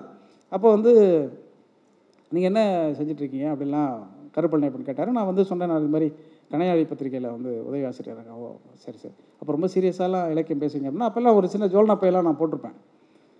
அவர் இலக்கியவாதியின் கா எழுதுறது இல்லைனாலும் நம்ம தோற்றத்தில் அப்படி காட்டிக்கணும்னு அப்படிலாம் போட்டுட்டு இருந்தேன் அப்போ அவர் சொன்னார் நான் பேச நினைப்பதெல்லாம் நீ பேச வேண்டும். எவ்வளோ சாதாரணமாக இயல்பாக கண்ணதாசன் சொல்லியிருக்காரு பாருங்கள் அப்படி இருக்கணும். அப்படின்னு அவர் சொன்னார். நான் சரி சரின்னு தலையாட்டிட்டு வந்துட்டேன். அதுக்கப்புறம் அந்த டியூன் கொடுத்தாங்க அது கனா கண்டேன் அடி தோழி நான் கனா கண்டேன் அடி அப்படிங்கிற பாட்டு அது. அந்த பாட்டு அந்த பாட்டில் வந்து உன் முடி முதல் அடி வரை முழுவதும் கவிதைகள் அகம் இது புறம் இது புரிந்தது போலே. அதாவது நான் வந்து எனக்கு அகம் அக கவிதை தெரியும் புறக்கவிதை தெரியும். அந்த பாட்டில் எல்லாத்தையும் எழுதியிருப்பேன் நான் பயங்கரமாக எழுதிட்டு அதில் வந்து என்ன எழுதிப்பேன்னா எதையோ என் வாய் சொல்லத் தொடங்க அதையே உன் வாய் சொல்லி அடங்க உதடுகள் நான்கும் ஒட்டிக்கொள்ள நான் கண்டேன். எதையோ என் வாய் சொல்லத் தொடங்க அதையே உன் வாய் சொல்லி அடங்க உதடுகள் நான்கும் ஒட்டிக்கொள்ள நான் கண்டேன். கொடியினில் காய்கிற சுடிதார் எடுத்து மடிக்கிற சாக்கில் வாசனை பிடித்து மூச்சில் உன்னை சொட்ட சொட்ட நான் கண்டேன். ஒரு கண்ணில் அமுதம் கண்டேன் மறு கண்ணில் அமிலம் கண்டேன். எங்கெங்கோ தேடி தேடி உன்னில் என்னை நான் கண்டேன் அப்படின்னு ஒரு சரணம். இது மாதிரி இன்னொரு சரணம் அப்படி எழுதிட்டேன். எழுதி எழுதி கொடுத்து அந்த பாட்டு வெளியே வந்தது மிகப்பெரிய வெற்றி அடைந்ததுன்னு வச்சுக்கோங்க. வெற்றி அடைந்ததுக்கு பிறகு ஒரு நாள் நான் அவரை சந்திக்கும் போது சொன்னேன் நான் பேச நினைப்பதெல்லாம் நீ பேச வேண்டும்னு சொன்னீங்கல்ல. அதையே நம்ம பாட்டில் நான் எழுதுனேன் நீங்கள் கண்டுபிடிக்கலையே அப்படின்னு சொன்னேன் அவர்கிட்ட. அதையே எழுதுனீங்களா? எனக்கு புரியலையே அப்படின்னாரு. இல்லை நீங்கள் வந்து நான் எழுதுறது ரொம்ப டைட்டாக எழுதுகிறேன் ரொம்ப இறுக்கமாக இருக்குது என்னுடைய மொழி அப்படின்னு சொல்லி சொன்னீங்க. அதுக்காக நான் எழுதினேன் அப்படின்னு.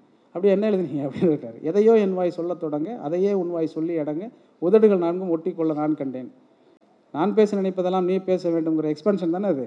வேறு ஏதாவது புதுசாக அனுபவிச்சிருக்கேன் யோசிச்சிருக்கேன் நான். என்கிட்டயே சரக்கு வாங்கி என்கிட்டயே வித்திருக்கியப்பா? எனக்கு தெரியலையே அப்படின்னு அவர் சொன்னார். நான் எதற்கு சொல்கிறேன்னா அது முக்கியம் கிடையாது.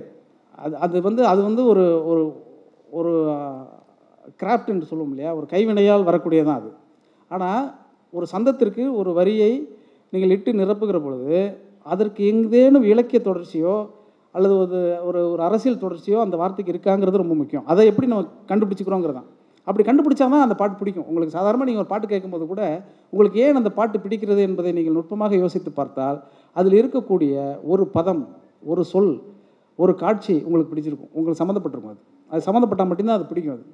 அதில் வந்து கொடியினில் காய்கிற சுடிதார் எடுத்து மடிக்கிற சாக்கில் வாசனை பிடித்து மூச்சில் உன்னை சொட்ட சொட்ட நான் கண்டேன்கிற ஒரு இது இருக்குது அது ரொம்ப நிறைய பேர் வியந்து வியந்து சொல்லிகிட்டே இருந்தாங்க. ஆனால் நான் அந்த உண்மையை வந்து நான் ரெண்டு மூணு இடத்துல சொல்லியிருக்கேன் நினைக்கிறேன். மறுபடியும் இங்கே நான் சொல்கிறேன் அதுவுமே ஜாகிருக்கு தெரியும். அவர் மேலே தலையாடுறாரு நீ எங்கேருந்து எடுத்துன்னு எனக்கு தெரியாதாங்கிற மாதிரி அவர் தலையாடுறாரு உண்மைதான் அது. ஆண்டாள் நாச்சியாருடைய பீதக ஆடையை கொண்டு வந்து எனக்கு மேல் போத்துன்னு சொல்லி அவர் சொல்லுவாள் எனக்கு இருக்கக்கூடிய அந்த காதல் வெண்மை இருக்கு இல்லையா? அதை தணிக்கணும்னாக்க கண்ணன் உடுத்திய ஆடையை உடுத்திய ஆடையை கொண்டு வந்து போத்துங்க அப்படின்னு சொல்லி எழுதியிருப்பான் அதை தான் எடுத்து உடுத்திய ஆடைன்னு எழுதுனா அழுக்கு ஆடை எடுத்து வந்து போத்துங்கன்னு சொல்லி இப்போ நம்ம எழுதிட முடியாதுல்ல? அதனால் நான் என்ன பண்ணேன் சரி அதை நம்ம துவச்சிருவோம்னு சொல்லிட்டு கொடியினில் காய்கிற சுடிதார் எடுத்துக்கிறேன் டைரெக்டாக அந்த பீதக ஆடைன்னு போட்டோம்னா யாருக்கும் புரியாது. அதனால் வந்து கொடியினில் காய்கிற சுடிதார் எடுத்து மடிக்கிற சாக்கில் வாசனை பிடித்து மூச்சில் உன்னை சொட்ட சொட்டன்னு மாற்றிட்டேன் நான். இப்படி வந்து நான் எழுதியிருக்கக்கூடிய ரெண்டாயிரம் பாட்டில் ஒரு ஆயிரத்தி ஐநூறு பாட்டு நம்முடைய இலக்கியங்களிலிருந்து எடுத்தாளப்பட்டது தான் என்பதை நான் ரொம்ப சந்தோஷமாக பகிர்ந்து கொள்கிறேன். அது ரொம்ப எனக்கு வந்து திரும்ப திரும்ப நான் கேட்கிற பொழுது திரும்ப திரும்ப சொல்லுகிற பொழுது நான் எதை சொல்ல வருகிறேன் என்றால் நம்முடைய இலக்கியத்திலிருந்து எடுத்து சினிமா செய்வதற்கு நம்ம இலக்கியத்திலிருந்து வாழ்க்கையை நாம் செய்து கொள்வதற்கு நம்ம இலக்கியத்திலிருந்து நம்ம வாழ்க்கைக்கு நம்ம தேவையான அத்தனை அம்சங்களையும் கொண்டாடுவதற்கு இலக்கியத்தை நாம் பற்றிக்கொள்ள வேண்டும் என்பது ரொம்ப முக்கியமான ஒரு விஷயம். அதிலிருந்து சினிமாவை நம்ம எப்படி பார்க்குறோம் இசையை எப்படி பார்க்குறோங்கிறது ரொம்ப முக்கியமானது. அந்த இசை வந்து இசைப்பாடல் அப்படிங்கிறது தான் ரொம்ப இதில் ரொம்ப கவனமாக நம்ம கையாள வேண்டியது. இசை பாடலுக்கும் கவிதைக்கும் நிறைய வித்தியாசம் இருக்கிறது. கவிதை வேறு பாடல் வேறு என்பதை வந்து நான் நிறைய கூட்டங்களில் சொல்லியிருக்கேன். திரும்ப திரும்ப நான் சொல்லிக்கொண்டே இருப்பேன். என் வாழ்நாள் முழுக்க நான் சொல்லுவேன். பாடல் எழுதுவது என்பது தான் நம்முடைய தமிழ் மரபு. அது என்ன அப்படின்னாக்கா நேற்றோ நேற்று தான் பேசினார் நினைக்கிறேன் நம்ம எழுத்தாளர் யுவன் சந்திரசேகர் பேசுகிற பொழுது ஒரு விஷயத்தை வந்து அவர் சொன்னார். ரொம்ப நுட்பமாக சொன்னார். ரொம்ப அழகாக இருந்தது. அதை என்ன சொன்னார் அவர் உங்களுக்கு இசை தெரியுமா? நீங்கள் இசை இவ்வளோ கேட்குறீங்களே அப்படின்னு சொல்லிட்டு அவர் கேட்டாங்க ஒரு கேள்வி. அந்த கேள்விக்கு அவர் பதில் சொன்னார் எனக்கு இசை பற்றி ஒன்றுமே தெரியாது. அப்படின்னு சொல்லிட்டு ரெண்டு சொன்னார். ஒன்று முரணாக இருந்தது ஒன்று நேரடியாக புரி புரிந்தது ஒன்று புரியலன்னு வச்சுக்கோங்களேன். என்ன அவர் சொன்னார் அப்படின்னாக்க சொற்கள் வந்து எனக்கு டிஸ்டர்ப் பண்ணுது. அதனால் நான் இப்போ இந்துஸ்தானி பாடல்களை கேட்கிற பொழுது எனக்கு எந்த பிரச்சனையும் இல்லை நான் கேட்குறேன் அப்படின்னு அவர் சொன்னார். அப்புறம் இன்னொரு கேள்வி கேட்டாங்களா அதில் இருக்கக்கூடிய வரிகளை பற்றி உங்கள் அபிப்பிராயம் என்னன்னு கேட்டேனாக்க அந்த வரிகள் வைத்து தான் அந்த இசையை நீங்கள் புரிஞ்சுக்கிறீங்களா அப்படின்னாக்க இல்லை அது எனக்கு டிஸ்டர்ப் பண்ணுது. அதுக்கப்புறம் இன்னொன்று ஒன்று இருக்குது அந்த எழுத்துக்குள்ளேயே சொற்களுக்குள்ளேயே ஒரு இசைமை இருக்குது அப்படின்னு அவர் சொன்னார். தமிழ் சொற்களை நீங்கள் எப்போது பயன்படுத்தினாலும் ஒரு இசைமை இருக்கும். அந்த இசைமையை வந்து நீங்கள் கைகொள்வது தான் ரொம்ப முக்கியமான ஒரு இடம். கவிதையை கூட நீங்கள் இசைமையோடு எழுதி பழகக்கூடியவர்கள் தான் நம்முடைய நமக்கு முன்னால் இருந்தவர்களெல்லாம் நீங்கள் நல்லா நல்லா கவனித்துப்பார்கள் இப்போ நான் பேசக்கூடிய ஒரு டோன் இருக்குது பாக்கியம் சங்கர் பேசக்கூடிய ஒரு டோன் இருக்குது ஜாகிர் பேசக்கூடிய ஒரு டோன் இருக்குது இப்படி நிறைய ஒவ்வொருத்தரும் ஒவ்வொரு மாதிரியாக பேசுவார்கள். ஆனால் இந்த பேசக்கூடிய ஒரு ஓசை இருக்கு இல்லையா? இந்த ஓசையால் தான் ஒரு மனிதனை வந்து நம்ம புரிந்து வைத்திருக்கிறோம். அந்த ஓசை வந்து ஒரு சொல் இருக்குல்ல இப்போ வந்து குமார் என்கிற ஒரு பெயர் இருக்குனாக்கா உங்களுக்கு தெரிந்த ஒரு பத்து குமார் இருக்கலாம். அந்த பத்து குமார் உங்களுக்கு தொலைபேசி பண்ணுகிற பொழுது இந்த குறிப்பிட்ட குமாரை நீங்கள் எப்படி புரிந்து கொள்கிறீர்கள் என்றால் அவனுடைய அந்த வார்த்தை உச்சரிப்பு அல்லது சொற்களினுடைய ஒழுங்கு அமைவில் தான் நீங்கள் புரிஞ்சுக்கிறீங்க. இப்போ சொற்கள் வாழ்க்கை மொத்தமுமே சொற்களில் தான் இருக்குது அப்போ சொற்களை வந்து எவ்வளவு கவனமாக நம்ம பயன்படுத்த வேணுங்கிறது தான் ரொம்ப முக்கியமானது. ஒரு இலக்கிய பிரதியை படிக்கிற பொழுது அது அந் அந்த அது எந்த எதற்கு பின்னணியிலிருந்து கட்டமைக்கப்பட்டிருக்குங்கிறதை வந்து நம்ம இந்த ஒழுங்கிலிருந்து தான் நம்ம கற்றுக்குறோம் அந்த ஒழுங்கு வந்து ஒரு சினிமா பாட்டுக்கு ரொம்ப ரொம்ப ரொம்ப முக்கியமாக இருக்கும் அது. ஒரு இந்த கும்கி கதையை மட்டும் சொல்கிறேன் நான். அது எதுக்காகனா சொற்களை வந்து என்ன விவரம் என்பதை விவரிக்காமலேயே சொற்களில் வந்து நிறைய பதிவுகளை வந்து நம்ம செய்து வைத்திருக்கிறோம். அந்த அந்த பதிவெல்லாம் நம்ம திரும்ப திரும்ப படித்து பார்த்தோம்னாலே ரொம்ப ஆச்சரியமாக இருக்குது என்னென்னா நம்ம அணி இலக்கணம் வைத்திருக்கிறோம். இந்த அணி இலக்கணத்தில் வந்து ஏராளமான நுட்பங்களை எதை செய்திருக்க முடியும்? ஒரு சினிமா பாட்டு ஒன்றே ஒன்று உதாரணத்துக்கு நான் சொல்கிறேன் பூமலை தூவி வசந்தங்கள் வாழ்த்த ஊர்வலம் நடக்கின்றதுன்னு ஒரு பாட்டு. நினைத்தையும் முடிப்பவன் படத்தில் இருக்கும். தங்கைக்காக எம்ஜிஆர் பாடக்கூடிய ஒரு பாட்டு. அந்த பாட்டில் ஒரு இடம் இருக்குது வெண்சங்கு கழுத்தோட அப்படின்னு ஆரம்பிக்கும் அது. அந்த அந்த அந்த அந்த சரணம். வெண்சங்கு கழுத்தோடு பொன்மாலை அசைந்தாட நான் கொண்ட பொருள் கூறவா அப்படின்னு சொல்லுவார் அவர். சொல்லிவிட்டு அந்த கழுத்தில் போட்டிருக்கக்கூடிய அந்த வெண்சங்கு கழுத்திலே இருக்கக்கூடிய அந்த மாலை ஆடுதான். அந்த ஆடுற மாலை என்ன சொல்லுதான் என் அண்ணாவை ஒரு நாளும் மறவாது என்னுள்ளம் என்றாடும் விதமல்லவான்னு முடிப்பார். அண்ணா நூற்றாண்டு விழாவில் இருந்துட்டு அண்ணாவை பற்றி நம்ம சொல்லாமல் இருந்துட முடியாதுங்கிறதுக்காக நான் சொல்லிடுறேன் நான். அது எதுக்கு சொல்கிறேன்னா இது இந்த காட்சி இருக்குல்ல ஒரு தலையில் வந்து கழுத்தில் போட்டிருக்கக்கூடிய ஒரு மாலை வந்து ஆடுகிற பொழுது அண்ணாவை மறக்க மாட்டேன்னு சொன்னது. இந்த ஊமை எப்படி இருக்குது அப்படின்னு சொல்லி ரொம்ப எனக்கு ஆச்சரியமாக இருந்தது. இது எங்கே இருந்து எழுதியிருப்பார் புலமைப்பித்தன்னு சொல்லிட்டு கல்கியில் அப்போ ஒரு நான் தொடர் எழுதி கொண்டிருந்தேன். அந்த தொடரில் இதை பற்றி எழுதி கண்ணகியும் கோலனும் மதுரையை நோக்கி வந்துருவாங்க. மதுரையை நோக்கி வந்ததற்கு பிறகு வருகிற அந்த காட்சியை பற்றி இளங்கோ எழுதி கொண்டிருக்கிற பொழுது என்ன எழுதுவாருனாக்க போரில் போரெழுந்து தெடுத்த ஆரையல் நெடுங்கொடி வாரல் என்பன போல் மறித்து கை காட்டுன்னு இருக்கும். அதாவது என்னென்னா கண்ணகி கோவலன் இந்த ஊருக்கு வந்துடாதீங்க. கோவலன் செத்து போக போகிறான் மதுரை கண்ணகி எரிக்க போகிறாங்கிறத அந்த கொடி ஆடினது எப்படி இருந்துச்சான் வராத வராதன்னு ஆடினது இருந்துச்சான் அந்த வராத வராத ஆடினதை கொண்டு வந்து எங்கே வைக்கிறார் பாருங்க ஒரு சினிமா பாட்டுக்குள்ளே. அண்ணா கழுத்தில் கழுத்தில் இருக்கக்கூடிய மாலை ஆடுகிற பொழுது அண்ணாவை மறக்க மாட்டேன்னு ஆடுதுன்னு அவர் வைக்கிறார். இந்த ரெண்டுக்கும் இருக்கக்கூடிய இசைமை இருக்கு இல்லையா? இந்த பொருத்தம் இருக்கு இல்லையா? அது வந்து சொற்களால் தான் கட்டமைக்கப்படுது. அந்த சொற்களை எப்படி நம்ம கட்டமைக்கிறோங்கிறது தான் இந்த ஓசைக்கான பயிற்சி இருக்குது பாடல் எழுதுவதுங்கிறத வந்து நான் திரும்ப திரும்ப சொல்லுவது தான். அது ரொம்ப பெரிய பிரசவ வேதனை என்றோ கம்ப சித்திரம் என்றெல்லாம் நீங்கள் நினைக்க வேண்டியதே இல்லை. ஒரு சின்ன பயிற்சி தான் அது. அது ஓசைகளை நீங்கள் உள்வாங்கி கொண்டு எழுதினாலே போதுமானது. தமிழில் அதற்கான அடிப்படை பத்தாவது தமிழ் இலக்கணம் கூட தேவையில்லை. ஒரு ஏழாவது எட்டாவது தமிழ் இலக்கணம் படித்தாலே நீங்கள் சினிமா பாட்டு எழுதிட முடியும். என்னன்னா நம்முடைய தமிழ் மொழியினுடைய அமைப்பு என்பது ரொம்ப எல்லாவற்றுக்கும் ஒரு வரையறையாக வகுத்து வைத்திருக்கக்கூடிய ஒரு ஓசையை வந்து இது ரெண்டு மாத்திரை ஒரு மாத்திரை என்று சொல்வதற்கு வந்து எப்படி கணக்கு வைத்திருக்கிறார்களோ இந்த கணக்கின் அடிப்படையில் தான் பாடல் எழுதுது. அது வந்து அந்த பாடல் அமைகிறதுங்கிறது இந்த கணக்கு இருக்குது இந்த கணக்கை மட்டும் புரிஞ்சுக்கணும். எப்படி சங்கீதத்தில் ஏழு சுரங்களுக்கு மேல் எதுவும் இல்லை என்று சொல்கிறார்களோ எதுவும் இல்லை என்று சொல்கிறார்கள் என்று நான் சொல்கிறது வந்து எப்படின்னா ஒரு இசை தெரிந்த மேதை வந்து அதை எப்படி சொல்கிறாருன்னா அந்த ஏழு சுரங்களுக்குள்ள தான் எல்லாமே இருக்குது அப்படின்னு சொல்கிறார் இல்லையா? அதே மாதிரி தமிழை பொறுத்த வரைக்கும் இந்த மொழியை நீங்கள் படித்து புரிந்து கொள்வதற்கு எப்படின்னாக்க இந்த ஓசை சொற்களை வந்து புரிந்து கொண்டால் போதும். ஒரு நெடில் என்றால் எத்தனை மாத்திரை குரில் என்றால் எத்தனை மாத்திரைன்னு சொன்னால் தன்னனா தன்னனான்னு அவங்க சொல்லிட்டாங்கன்னா கண்ணனா கண்ணனா நீங்கள் எழுதிடலாம் அவ்வளோதானே தன்னனா தன்னனானா நிலவே நிலவேன்னு எழுத போகிறீங்க அவ்வளோதான் ஆனால் அதை எவ்வளோ தூரம் நீங்கள் பயிற்சி படுத்திக் கொள்கிறீர்கள் என்பதை பொறுத்து தான் இந்த பாடலினுடைய அமைப்பு இருக்கிறது. ஒரு சொல்லை நீங்கள் எங்கிருந்தும் பிடித்துக்கொண்டே பின்னால் பின்னால் பின்னால் நீங்கள் போனீங்கன்னாக்கா அந்த இடத்துக்கு போயிடலாம் இறுதியாக ஒரே ஒரு சம்பவத்தை மட்டும் சொல்கிறேன் ஒரு சொல் எப்படி இருக்கும் அப்படின்னு சொன்னால் சொல்லிட்டாலே அவள் காதலங்கிற ஒரு பாட்டு நீங்கள் கேட்டிருப்பீங்க. அந்த சொல்லிட்டாலே அவள் பாடலுங்கிற பாட்டில் வந்து ஒரே ஒரு சொல் மட்டும்தான் இருக்குது அந்த ஒரு சொல்லை நீங்கள் எடுத்துட்டீங்கன்னா அந்த மாட்டு மொத்தமாக காதல் பாட்டாவே தெரியாது.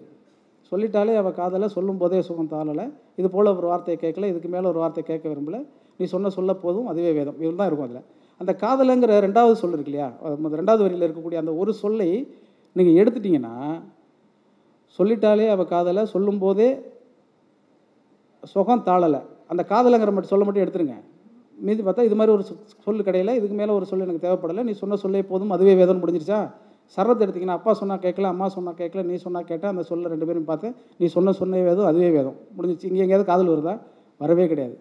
அதுக்கப்புறம் பாருங்கள் மனசுக்குள்ளே எவ்வளோ சொல்லணுன்னு இருக்கு சொல்ல முடியல. உதட்டுலேருந்து சொன்னால் போயிடும் மனசுலேருந்து சொன்னால் போகாது. நீ சொன்ன சொல்லே போதும் அதுவே வேதம். இங்கே எங்கேயாவது காதல் இருக்கா? கிடையவே கிடையாது.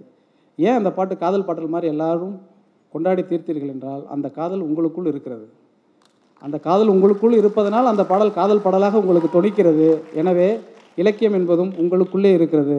அதை நீங்கள் கண்டறிந்து கொண்டால் யார் எவ்வளவு மோசமாக எழுதினாலும் அது நல்ல இலக்கியமாக தென்படும்.